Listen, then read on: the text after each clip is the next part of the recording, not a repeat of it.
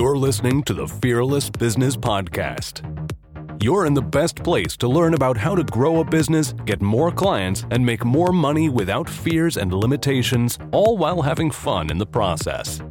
Robin Waite is the founder of Fearless Business, a business accelerator helping coaches, consultants, and freelancers double their income and more.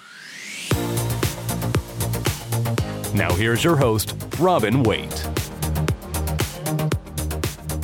Welcome back, everybody. It's the next episode of the Fearless Business Podcast. I'm your host, Robin Waite, the Fearless Business Coach. We are absolutely um, delighted to invite our guest on today. And I, we were practicing Kim's name beforehand, but Kim Krause Schwalm, the founder of Kim Krause Schwalm uh, who is an A-list copywriter and copy mentor with extensive experience in the health and supplement niche. Before being a copywriter, she launched and ran the Healthy Direction supplement business, growing it to more than $23 million. Oh, I'm going to dig into that. That's, that's a big number in sales within the first three years. So welcome to the show, Kim. Oh, it's great to be here, Robin. Thank you for having me. There's always a big debate about like what is copywriting. So whether it's like just writing blogs, but you and I come from the ilk of there's a lot more to it than that, Kim. So in your own words, uh, define or tell the audience about what it is that you do from a copywriting perspective. Well, I think of copywriting as salesmanship in print, even though obviously most of it is being done online these days. And it's basically helping people get what they want. I mean, I feel like mar- that's what marketing is about. But what I do is I basically do what the, the door-to-door salesman might have done you know 50 years ago or you know like I, I develop a rapport with the customer. Every communication is a one-on-one conversation with them. And and i'm using persuasion to help them get what they want and show them why my product or service is helping them get that and that's the most simplified way I can think of it. you, it's interesting. You use the word persuasion in there because obviously copywriting is des- like good advertising copy is designed to create some kind of a movement, isn't it? You want you want people to get uh, excited about whatever it is that you're writing about and then do something at the end of it. But yes. persuasion has a bit of a potentially a negative connotation within it. So explain a little bit more about how you create that sort of that movement, that persuasion within copy. Okay. Yes. Um, well, yeah, you're absolutely right that, especially with direct response copywriting, which is what I specialize in, it's always about getting them to take a desired action, whether it's getting on somebody's list or, you know, becoming a lead or buying a product. And as far as the role that persuasion plays. Again we're back to who am i writing to? What is keeping them up at night? What are their deepest hopes fears and desires? You know what you know what have they tried to solve their problem and hasn't worked before? You know all these things that you know I dig that out and I get to really know who my avatar is, you know, and then I can speak to that person one on one right? And i can i can talk about their pain points. I can you know help them feel that i understand them and i'm talking to them. And then i bring in my solution and i demonstrate i start to overcome all the possible objections you know and like because again a lot of times especially in the health and supplement niche we're dealing with stubborn problems that are very difficult to solve. They may have tried many many things that haven't worked before. So why they should they believe that this is going to work for them and so that's where the persuasion comes in. And it's really a lot of it is proof and it's, you know, having some substance to your arguments really interesting because I think um, like what you've just described there, and like forgive me for being a heathen, but you and I are both in similar-ish kind of lines of work. I understand the value of marketing is kind of what I'm saying here, but a lot of new business owners kind of want they want the moon on the stick and they want it now. And actually sitting down and understanding your client avatar and asking all of those amazing questions which you just asked like the or invited the business owners to think about they're, they're too busy like they doing like marketing activity and tweeting and linkedin and facebook and things like that. They're too busy to think about those questions. But you and i both know that they are like super important. I mean you must have some great sort of case studies around where you've kind of got a business owner to stop what they were doing before think about those questions you just mentioned and then what the results are like afterwards Right. Yeah, I think the most valuable thing you can do as a business owner, or if you're a marketing person or copywriter working within a company, is to take advantage of talking to your customer service people, listening in on phone calls, interviewing some of your uh, past customers, interview the ones that bought a second or third time, interview the ones that didn't buy again. You know, um, get to really know what's going on with these people. Even as a freelance copywriter, I have, uh, before starting on a project, I have interviewed anywhere from eight to, to a dozen people um, for a client um, who people have been repeat buyers of a particular supplement, for example. And I call them up and I just say, This is Kim, and I'm calling on behalf of this company, and I'm not selling anything. I just want to ask you a few questions. And it really helps me understand who this person is. They can't always tell you, most of the time, they can't tell you why they bought something because they're like, I don't know, I got something in the mail or whatever but they can talk to you about what problems they've had. They can sometimes you get amazing testimonials out of it, but more importantly, you get a picture, a crystal clear picture of here's this person. I mean, it's not meant to be quantitative research where you're interviewing 200 people, but you get you talk to enough people, you start to get a picture of who these people are. You know, you kind of say, God, I'm writing to John now. You know, now I know John in Tennessee, and he's buying this investment newsletter because I've also written for financial. You know, because he hasn't saved enough for retirement, and he he's really hoping whatever you know whatever the situation is. And it just gives you this picture. I, have also i interviewed women for a bone supplement promotion. I got the most amazing stories. Um, and i used these stories because i knew they would resonate with my target prospect. Like you know going to the doctor and having them you know, scoff at them taking a supplement, you know, instead of a drug. And then when they went back six months later and had their bone density test and it had improved, and the doctor's like, well, it must have been because you moved on the table. Like literally just like gaslighting these women, you know, like, no, it's not that, you know. And I knew women could relate to that, you know, and then that really made this a very, you know, successful promotion. But it wouldn't have happened if I hadn't done the research and talked to these women and really understood like this is going to resonate. And I think that's one of the biggest differences that a, a good copywriter, you know, if, if there was such a thing as a bad copywriter, there probably are. But the different, if somebody, you know, if our audience listening are going out looking looking to find a a good direct response um, copywriter or advertiser, like, um, what sort of traits or things would you be saying that they should look for in in in that person? Curiosity is huge. You know you want someone who's going to ask a lot of questions and want to you know drill down further. Um, i mean especially like for example with supplements um, there's so many supplements out there. It's such a saturated market. And what i do is i i really dig deep into the research and i find like what is that amazing story you know study or claim that i can support you know and provide as you know proof. Um, it helps me decide you know what is the star ingredient you know maybe in this formula that i'm going to lead with. And you know so you know you want someone who's willing to dig deep and you know maybe it's not a supplement maybe it's a financial newsletter maybe it's a real estate investing product who knows? You know you want someone who's just going to really be rigorous about doing the research be curious know what questions to ask and be able to have empathy as well you know because you don't have to be your prospect or your market right? You've got to become them. You know, I mean, I have written promotions about prostate supplements. I don't have a prostate, you know, but it's like I have to get into the head of that man, you know, that I even remember writing these, you know, some of these when I was first starting out, if, you know, as a 30 something woman, you know, writing to some 55 year old man who's having a hard time making love to his wife, you know, or whatever it is, you know. So, you know, you got to have some empathy. You've got to respect your customer you know as as david ogilvy i think said you know the customer isn't a moron she's your wife. You know these are real people. And so you want to have respect for them you want to understand them you want to have empathy. I think sometimes, like, you know, because I, I could go and start a supplements business and I could start sort of writing my own copy. But the thing is, I'm likely to be far too attached to my own products to be able to kind of take that objective view. And I think that's where the real value of having a copywriter on board, Absolutely. somebody who's external to it, not emotionally attached to your products, you know, and probably even to, to um, quite often um, you know, when I get other people to speak about fearless business, for example, they'll say something completely different to what I ever could have come up with to describe my own business. Yeah, so, I think that's huge. Even for my own products, my copywriting products and services, I've hired other copywriters to write my own sales pages at times because they'll just bring in a whole different take, maybe that I want. And they're really more the market because they're the ones buying it.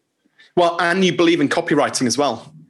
Right. Because like the, the amount, how many times do you see coaches out there who don't have their own coach, you know, or a mentor, like a, um, you know, a, a 21 stone fitness professional, you know, teaching other people how to lose weight and things like that. Like it, right. it just doesn't make sense, you know? So I'm really pleased to hear that you, you kind of take your own medicine as well and yes. um, get other copywriters to help you out.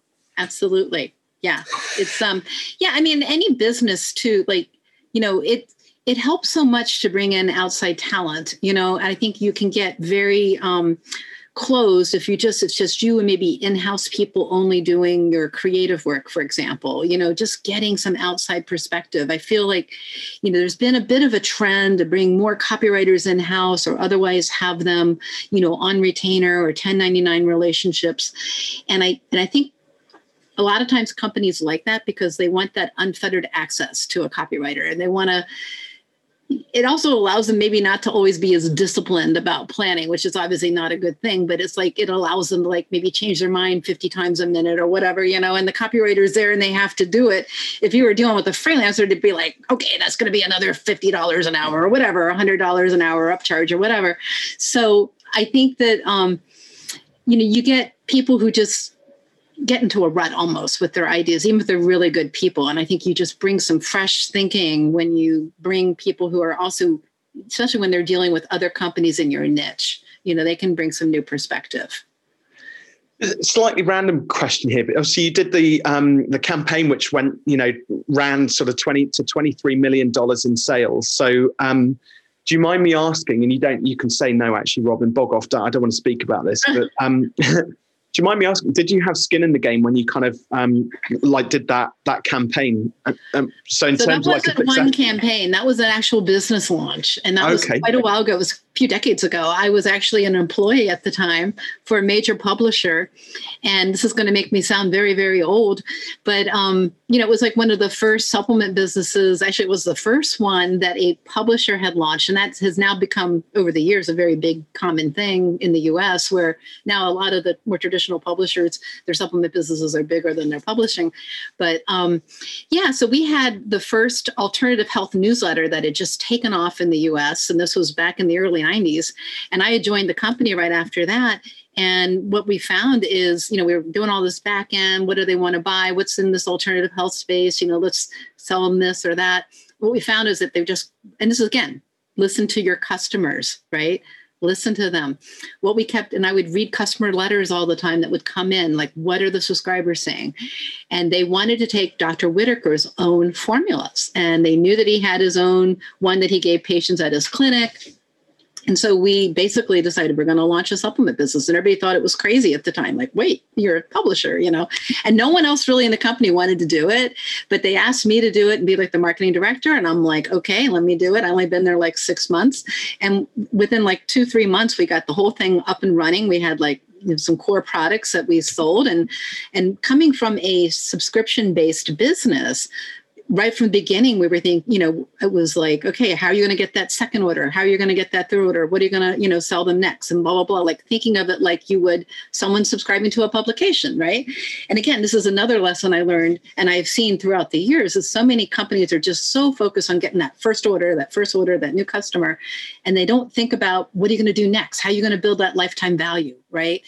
And especially when it's a consumable product. So right out of the gate, we had everything fleshed out, all the follow-ups, how we're going to, you know, get them on an auto ship, whatever it was. And, and that's what really helped that grow so quickly. And then at the same time, we added more products. But within three years, it was 23 million, which is 38 million in today's dollars. Wow.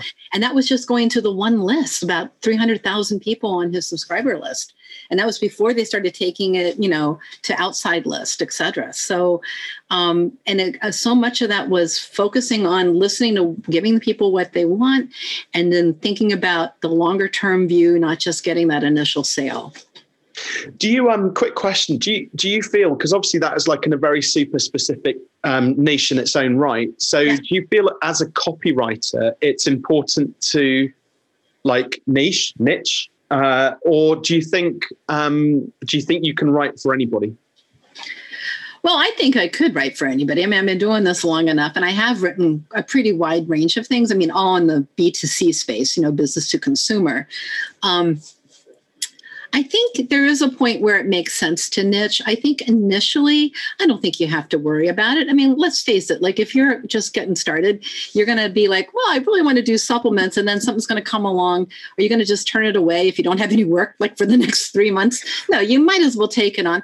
And honestly, I took just a whole bunch of different types of projects initially. I mean, a lot of people wanted to hire me to do supplements because I I had left the company where I had, you know launched the supplement business, and so I already had a reputation for that. But I mean, I did fundraising things for museums. I did something called a space bag. I, you know, like was where, you know, something you fold your clothes in and flatten it or, you know, I had, I mean, I, I wrote copy for so many different types of things.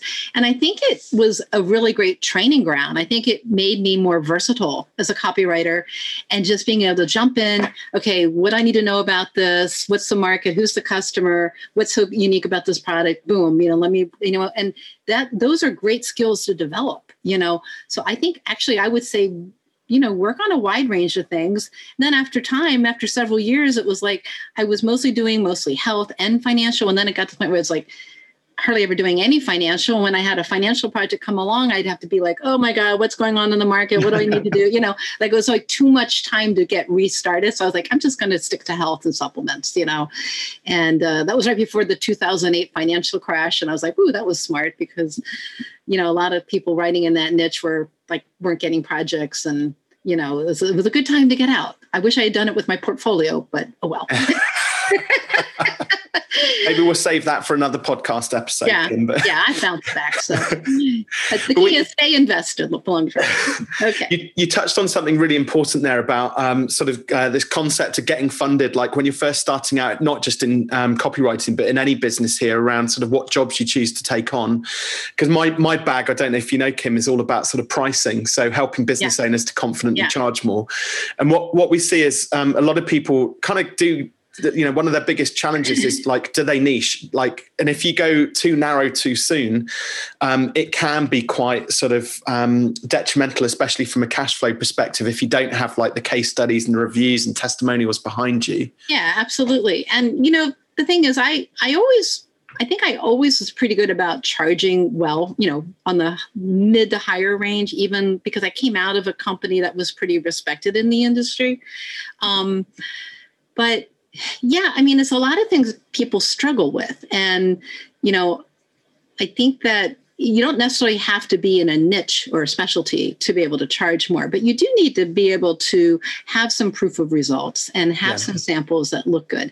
And for example, I wanted to break into the higher paying long form copy um, you know, magalogs at the time, direct mail, you know, which now eventually are now like sales pages and video sales letters and that kind of thing. Um, so the first couple years, I was mostly just like I said, I was writing a wide range of things, mostly short copy, flat fee, you know, getting some decent flat fees. But what I wanted to do is get to the point where I could start charging royalties, which is yeah. something that's very common in the U.S. with long form copy. And so I had to really break into that, and it took working with one client and finally convincing him, hey, you know, have you ever tried a magalog? Let me write a magalog for you. And I charged him, you know, like a, a, a fairly low flat fee. And then I had a sample. I just had the one sample. But then I had another potential client contact me and say, Hey, have you written any Magalogs? I'm like, Well, here you go. I got one of these, right? Next thing I know, I was able to charge three times as much and get a royalty. I ended up writing a promo that on the second try, because we had to do some reworking, um, it was a control for almost 10 years and made me at least 150 to $200,000 in royalties. Wow. So, but all it took was getting that one sample to open that door. So, you know, it's it, it's amazing how often because obviously you and I hang out with lots of copywriters and, and sort of marketeers and and and in this sort of space. And one of my mentors actually, he um, just before, uh, or sorry, just after we met, he ended up um, getting onto the Agora training team. So he was a brilliant copywriter in his own right, um, right. doing sales letters normally. um, and eventually got picked up by Agora to go out and train all of their copywriting teams across the world. But um, remember him telling me one of a story sort of fairly early on that he used to charge sort of five thousand bucks to to write a two page sales letter, and then this guy came along who was a bit of a bit of a dickhead, basically a bit of an idiot. Um, and was like, I need it tomorrow, and, and it needs to be perfect, and it needs to do this, this, and this. And, um, and and my mentor had to push some work aside. Didn't really want the project, so he said, "Oh, to hell with it. It'll be fifty thousand dollars and 0.25 percent of the commission." So, and the guy said yes. Oh wow! Right. So, so yeah. um, so first and foremost, my mentor never charged less than fifty thousand dollars again for a two page sales letter. That was the yep. first thing. The second thing is because it was in um, supplements as well, uh, it was for a pharma business actually. Um, so he never worked for any other business after that apart from pharma companies, pharmaceutical companies. And then um, the, third thing was that launch ended up doing $400 million in the first 12 months. Wow, that's incredible. So multi- 0.25% doesn't sound like a lot, but multiplied right. by 400 million, I mean, that's the big fairly sizable chunk of change. That's, and again, that is pretty sizable. Absolutely. But yeah. but he learned a very valuable lesson. So this guy um, tried to henpeck him and said, "I want a guaranteed return on investment." Okay. Um, and what? So what's your money back guarantee on this? And my mentor said, um, provided you don't change any words or any of the punctuation or any of the layout, you you send this out exactly as it is um, you know, you, you, that's my money back guarantee. Basically, don't change a thing. This is how much I reckon it will do, and I think he estimated it probably do eighty million or something like that. Um, the guy changed it. It had a, a proper uh, sort of hockey stick curve, so slow burn, and the guy was panicking because it wasn't taking off. And then all of a sudden, in the last sort of three months of the campaign, it all just all of a sudden skyrocketed. So he's this proper pain in the ass customer knocking his door down, trying you know trying to get his money back for this you know for his fifty thousand dollars and this 0.25 percent. And um, my mentor said, "Yeah, but you, you changed one word and you moved a, a comma to a full yeah. stop and put this sentence there. You don't get your money back. Yeah. Sorry." Yeah. Well, two things. One thing, I you know, I would never do a guarantee. Period. I mean, now if it's a client that I've been working with and we put something out there for, especially if it's like a, a new product, right? You know, we might tweak some things to get it optimized and working better. Um, but you know, there's so much I mean, creative is really just 20%, right? You've heard the 40, 40, 20 yeah. rule. And so 40% is the list, who it's going to, you know, 40% is the product, the offer, et cetera. And 20% is copy and design. So design is actually a factor in that too. And so, you know, it can be like this huge needle mover, especially in highly competitive markets. But if you have like an unproven product, unless you're going to a completely different market or a totally new market, you know, like there's so many things that are like unknowns, right? And so you can't say, oh, it's the copy. So I would never, because I can't control all those other things. And I can't control how they're going to, if they're going to change a word or how they're going to design something or they're going to do something that would, you know what I mean?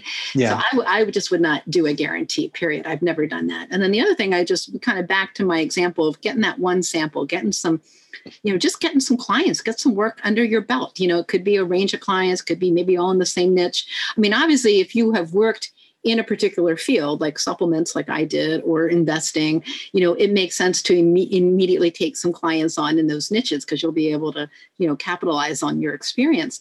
But i call that climbing the copywriting ladder. And you know that's how you move forward in your copywriting career your freelance career.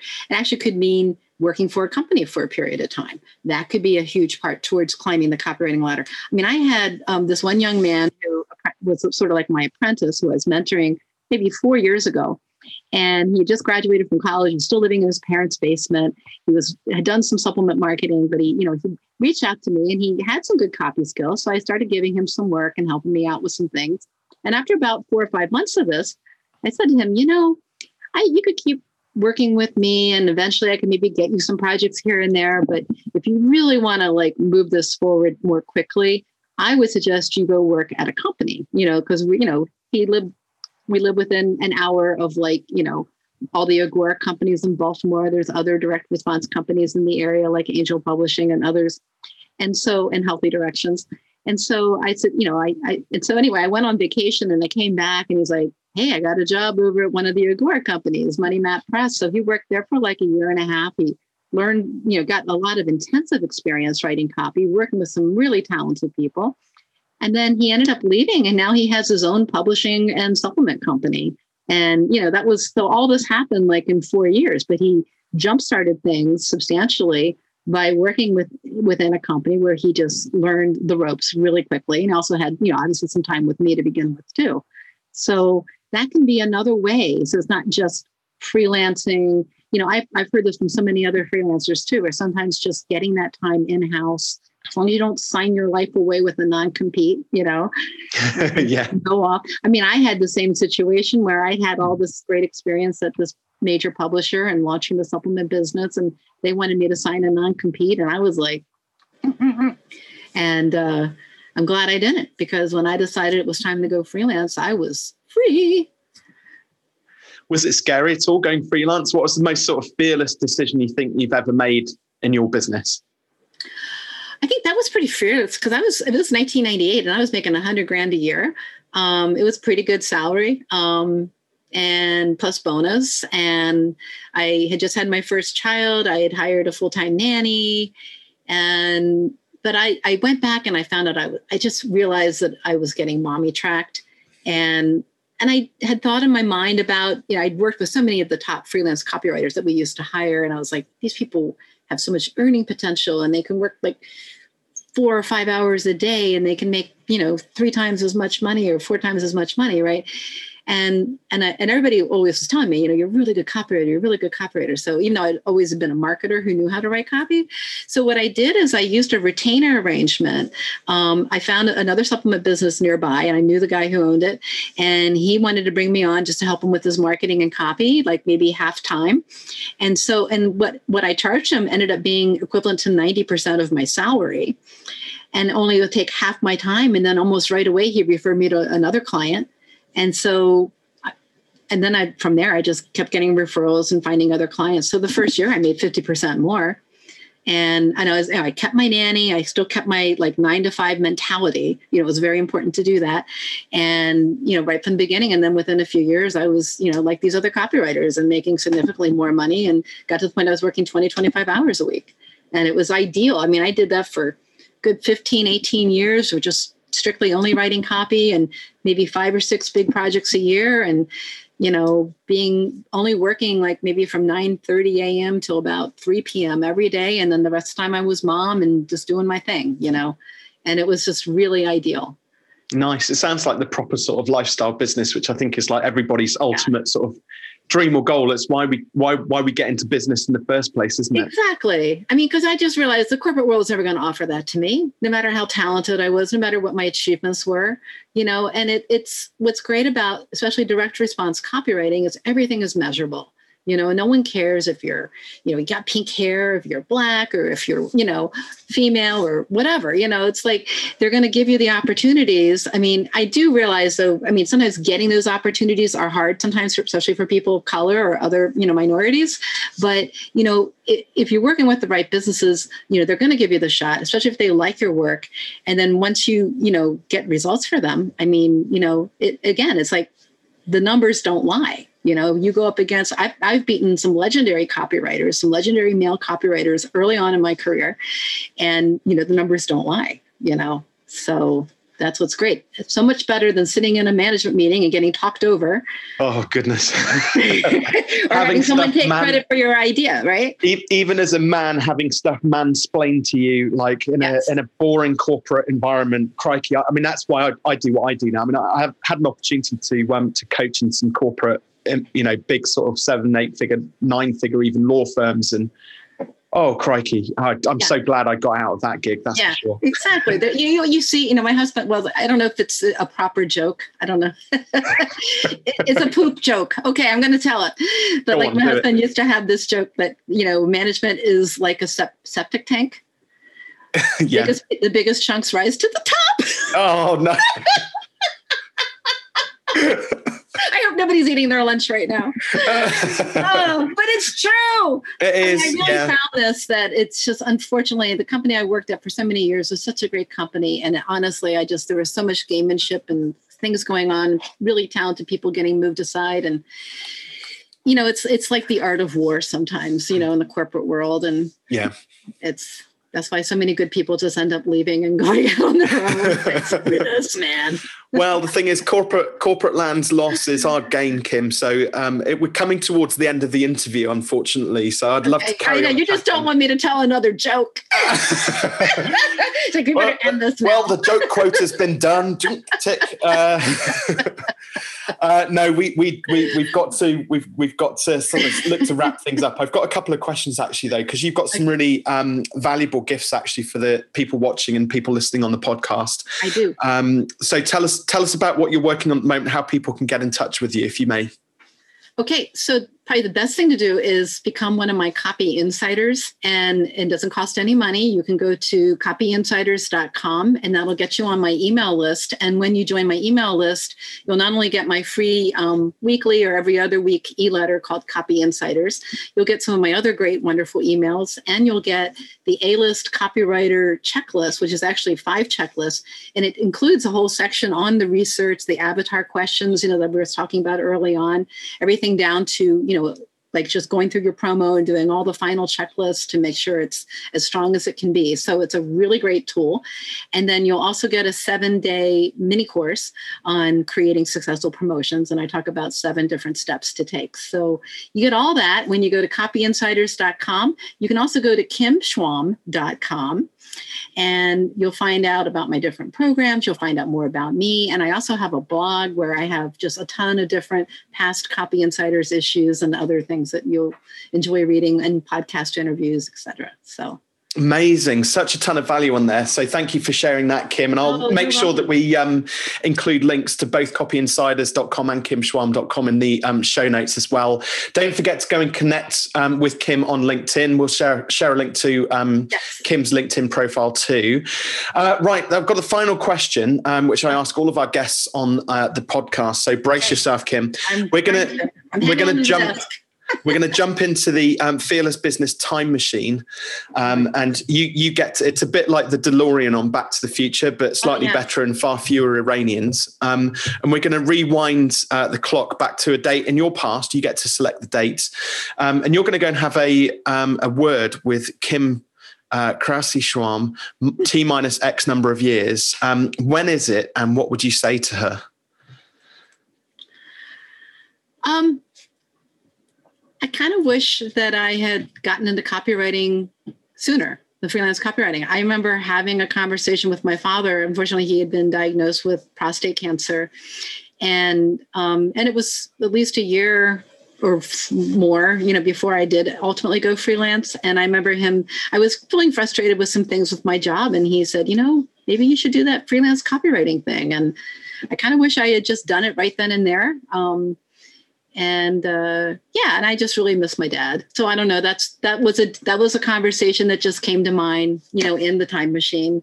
And, yeah well I, I know that he's probably well, i'm sure he's very proud of you and it's interesting because i lost my dad seven years ago and i still think of him every day but there's a part of me which is like dad's always sat on my shoulder because he was always he was like my biggest sort of advocate he was my yes, hero i feel like that of, with my dad too yeah. So I know that he's there, like cheering you on, irrespective of whether you had Thank that conversation then or not, uh, or whether yes. you took action then or not. I don't think it makes. I have makes always felt that that he kind of knew that this is really where I needed to go. And yeah. what's ironic is I have a funny story. I'm not going to get into the whole thing, but I remember my high school career fair when I went, um, I found out about marketing and what it was. And I told my parents when I got home, and they were like, no, you don't want to do that. And they thought it was just sales and they didn't think it was a good career for women. And they really tried to talk me out of it. And, and then here I am, you know, um, it's, been a great career for me. And of course, my mom's still alive, and she's like, "Yeah, I guess that worked out okay."